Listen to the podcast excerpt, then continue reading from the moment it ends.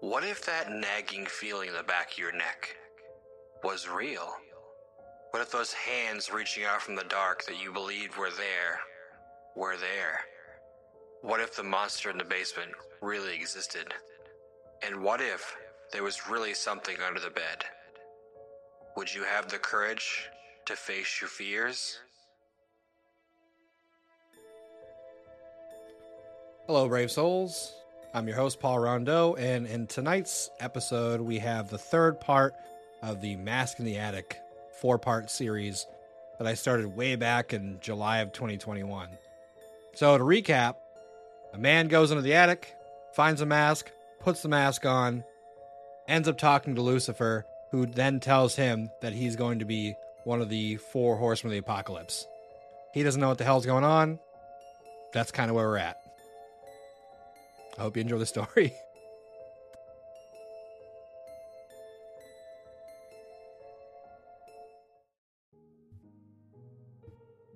And theirs, I bellowed, spitting blood from my mouth. How? The pool was everywhere now, wet and horrible, and its force threatened to unseat me from my horse.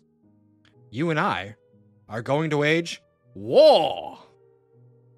He said the last with a heavy helping of theatrical flair, doing the fire eye thing again. Hang on. This is my hallucination, and I want answers.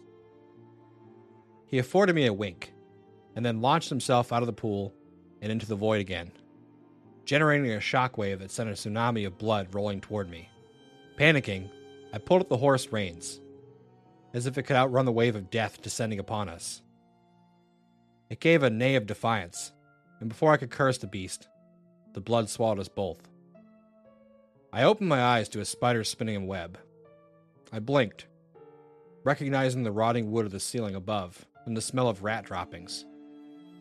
According to two of my five senses, I was back in my grandpa's attic. I let loose a sigh of relief. The attic wasn't my favorite place on earth, probably not even top 10, but it sure beat the pool of boiling blood.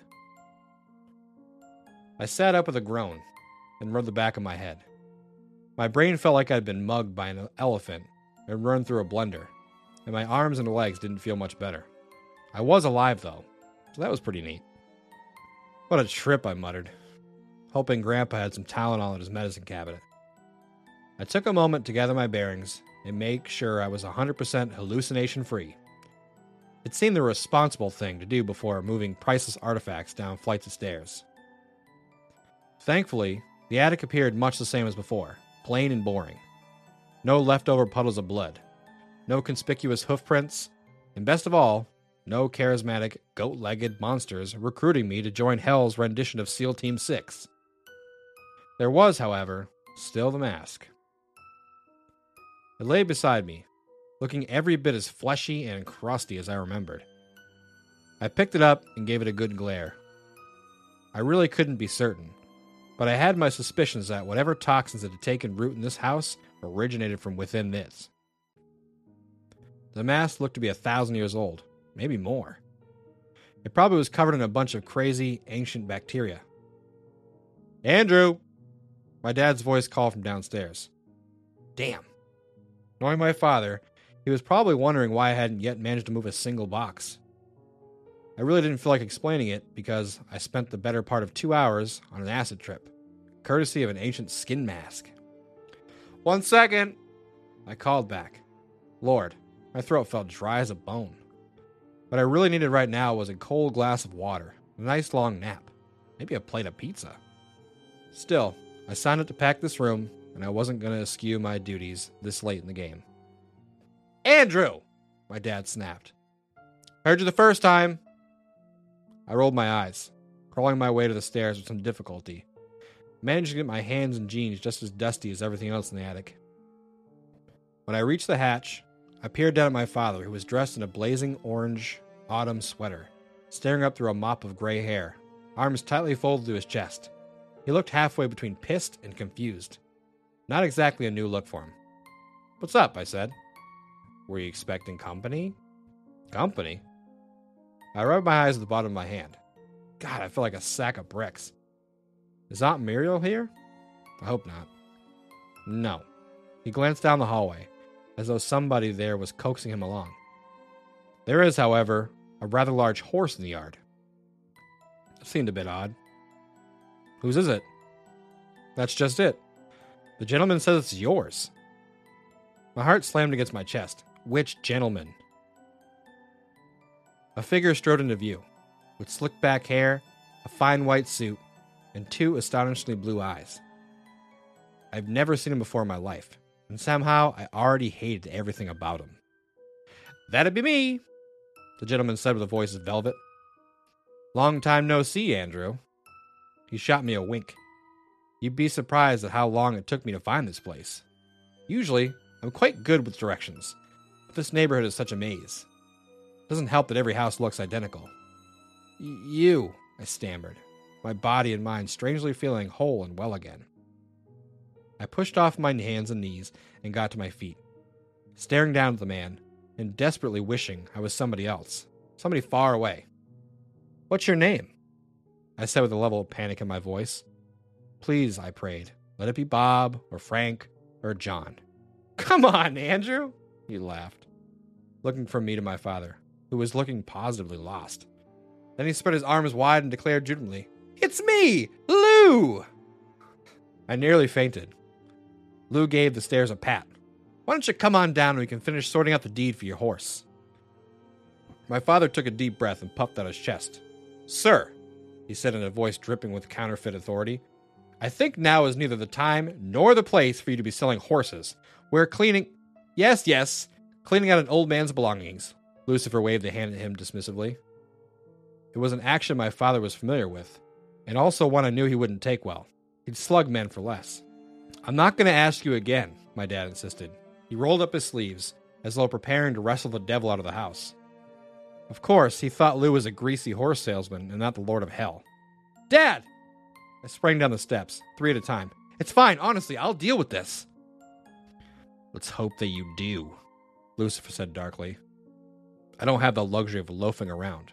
Really, none of us do. It's high time we gotta move on. Thank you, sir, my father said triumphantly. I'm glad you've acknowledged how busy we are. Now, please, leave a number where you can be reached and be on your way. Lucifer peered at my father through narrowed eyes. It was a sort of look one reserves for gazing at things they find ridiculous in some way or another. When's the last time you looked outside? Lou said.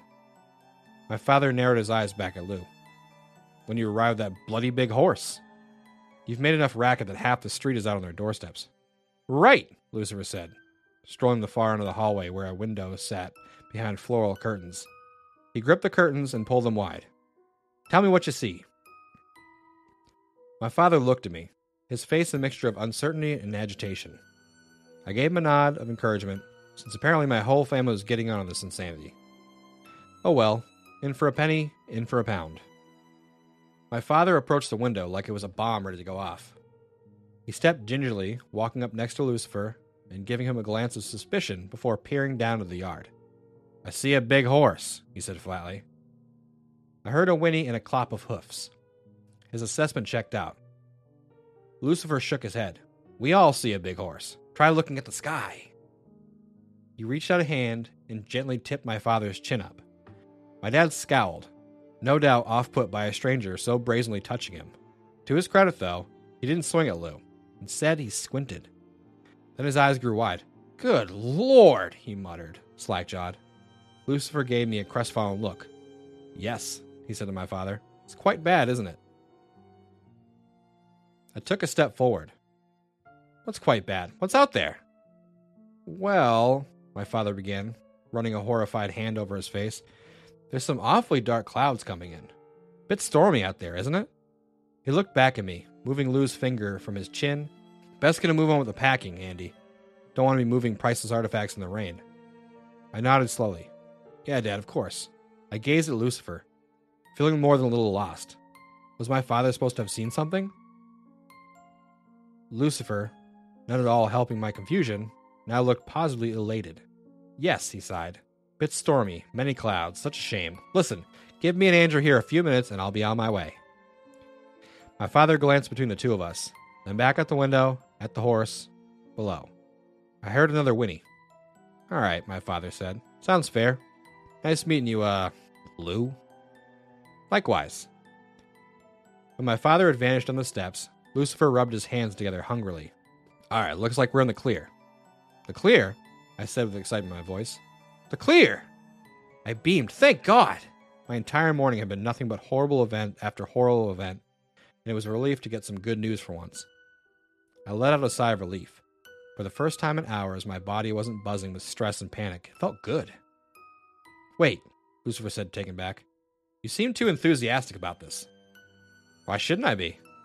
He scratched his thin thoughtfully. A deep question. There are plenty of reasons. You said we're in the clear. My smile faded. So no apocalypse, right? What? Lucifer laughed, eyes darting from me to the window. He ran a hand over his slicked hair. Oh, Andrew, unfortunately, the apocalypse isn't really a choice anymore. It's that or death. But you said what I meant by in the clear was that we'll be able to proceed without distraction. Distraction? Fudge. As in, the average person will have no idea what's going on. He strode over, wrapped an arm around me, and steered me to the window. He drew the curtains back, and I looked down at the green lawn below. Upon it was a variety of moving boxes, an apple tree, and a horse colored black and blue, with a swishy tail of stardust. It was my horse, so I waved at it. In response, it whinnied, shook its mane, and clapped its hooves. I wondered if it liked carrots. Do I get to name it? I said, looking for a silver lining in all this. Unfortunately, no, Lucifer said. It does, however, get to name you. Seems a bit backwards to me. But I'd also never adopted a horse born in the pits of hell, so I wasn't about to argue protocol. Look at the sky, Lucifer instructed. I did, then I screamed. I then continued to scream. In fact, I screamed longer and harder than I've screamed in probably my entire life. I'm not ashamed to admit that it took me a full 10 seconds to stop screaming. Andrew! My mother called with concern. Everything all right up there? I heard her footsteps on the creaky landing below. Just peachy, Lucifer called back.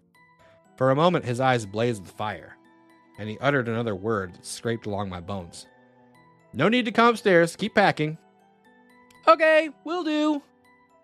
She shouted back cheerily. Her footsteps retreated from the landing, returning to the room where she was working in. I shuddered. What in the name of fucking Christ is that thing?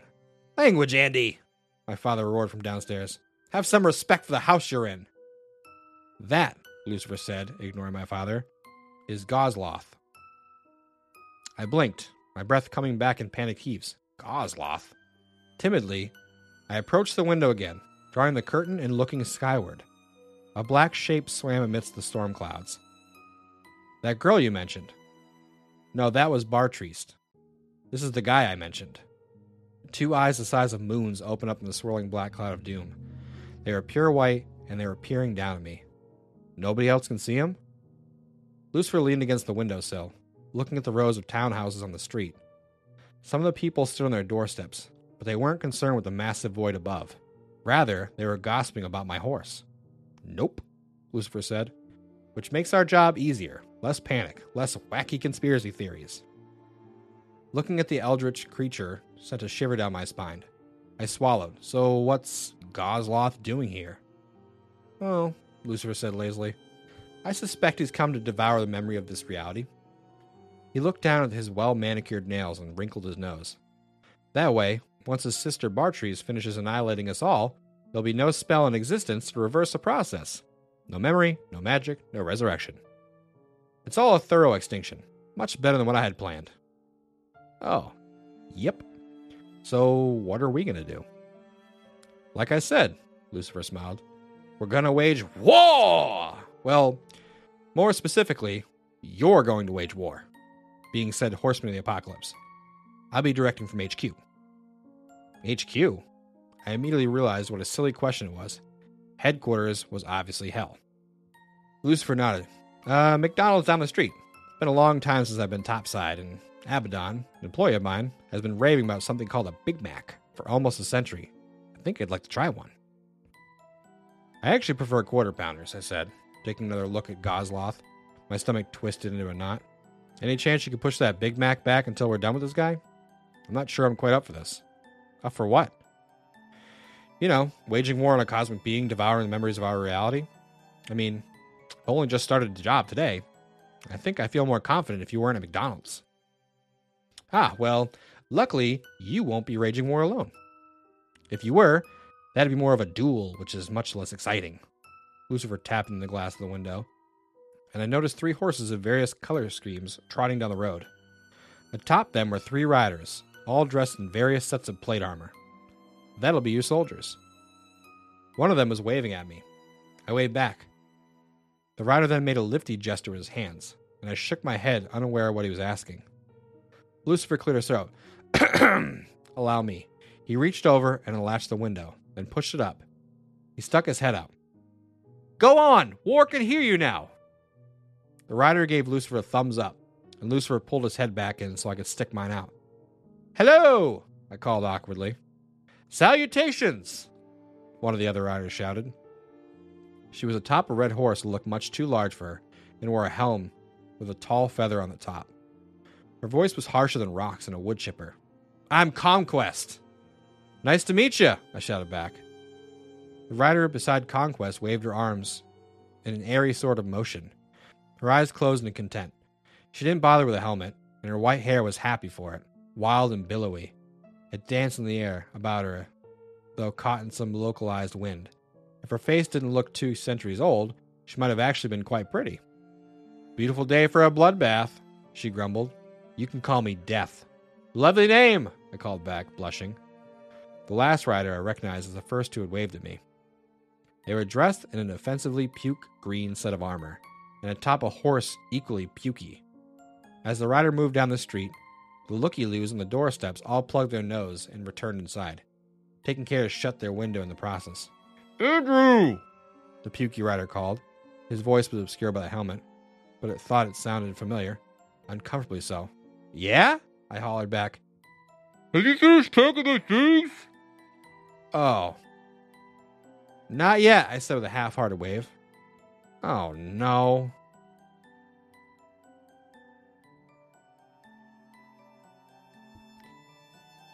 Thank you for listening. I hope you enjoyed the story. That ending kills me. All I can think of is is his like dead zombie grandpa riding down the street in this disgusting suit of armor with a disgusting horse and just everybody acting like it's not a thing. But yeah, I hope you guys enjoyed the story. Come back next time for some more spooky stories. I know this one's kind of a silly one, and uh, we'll do part four sooner or later. As always, though, remember to face your fears.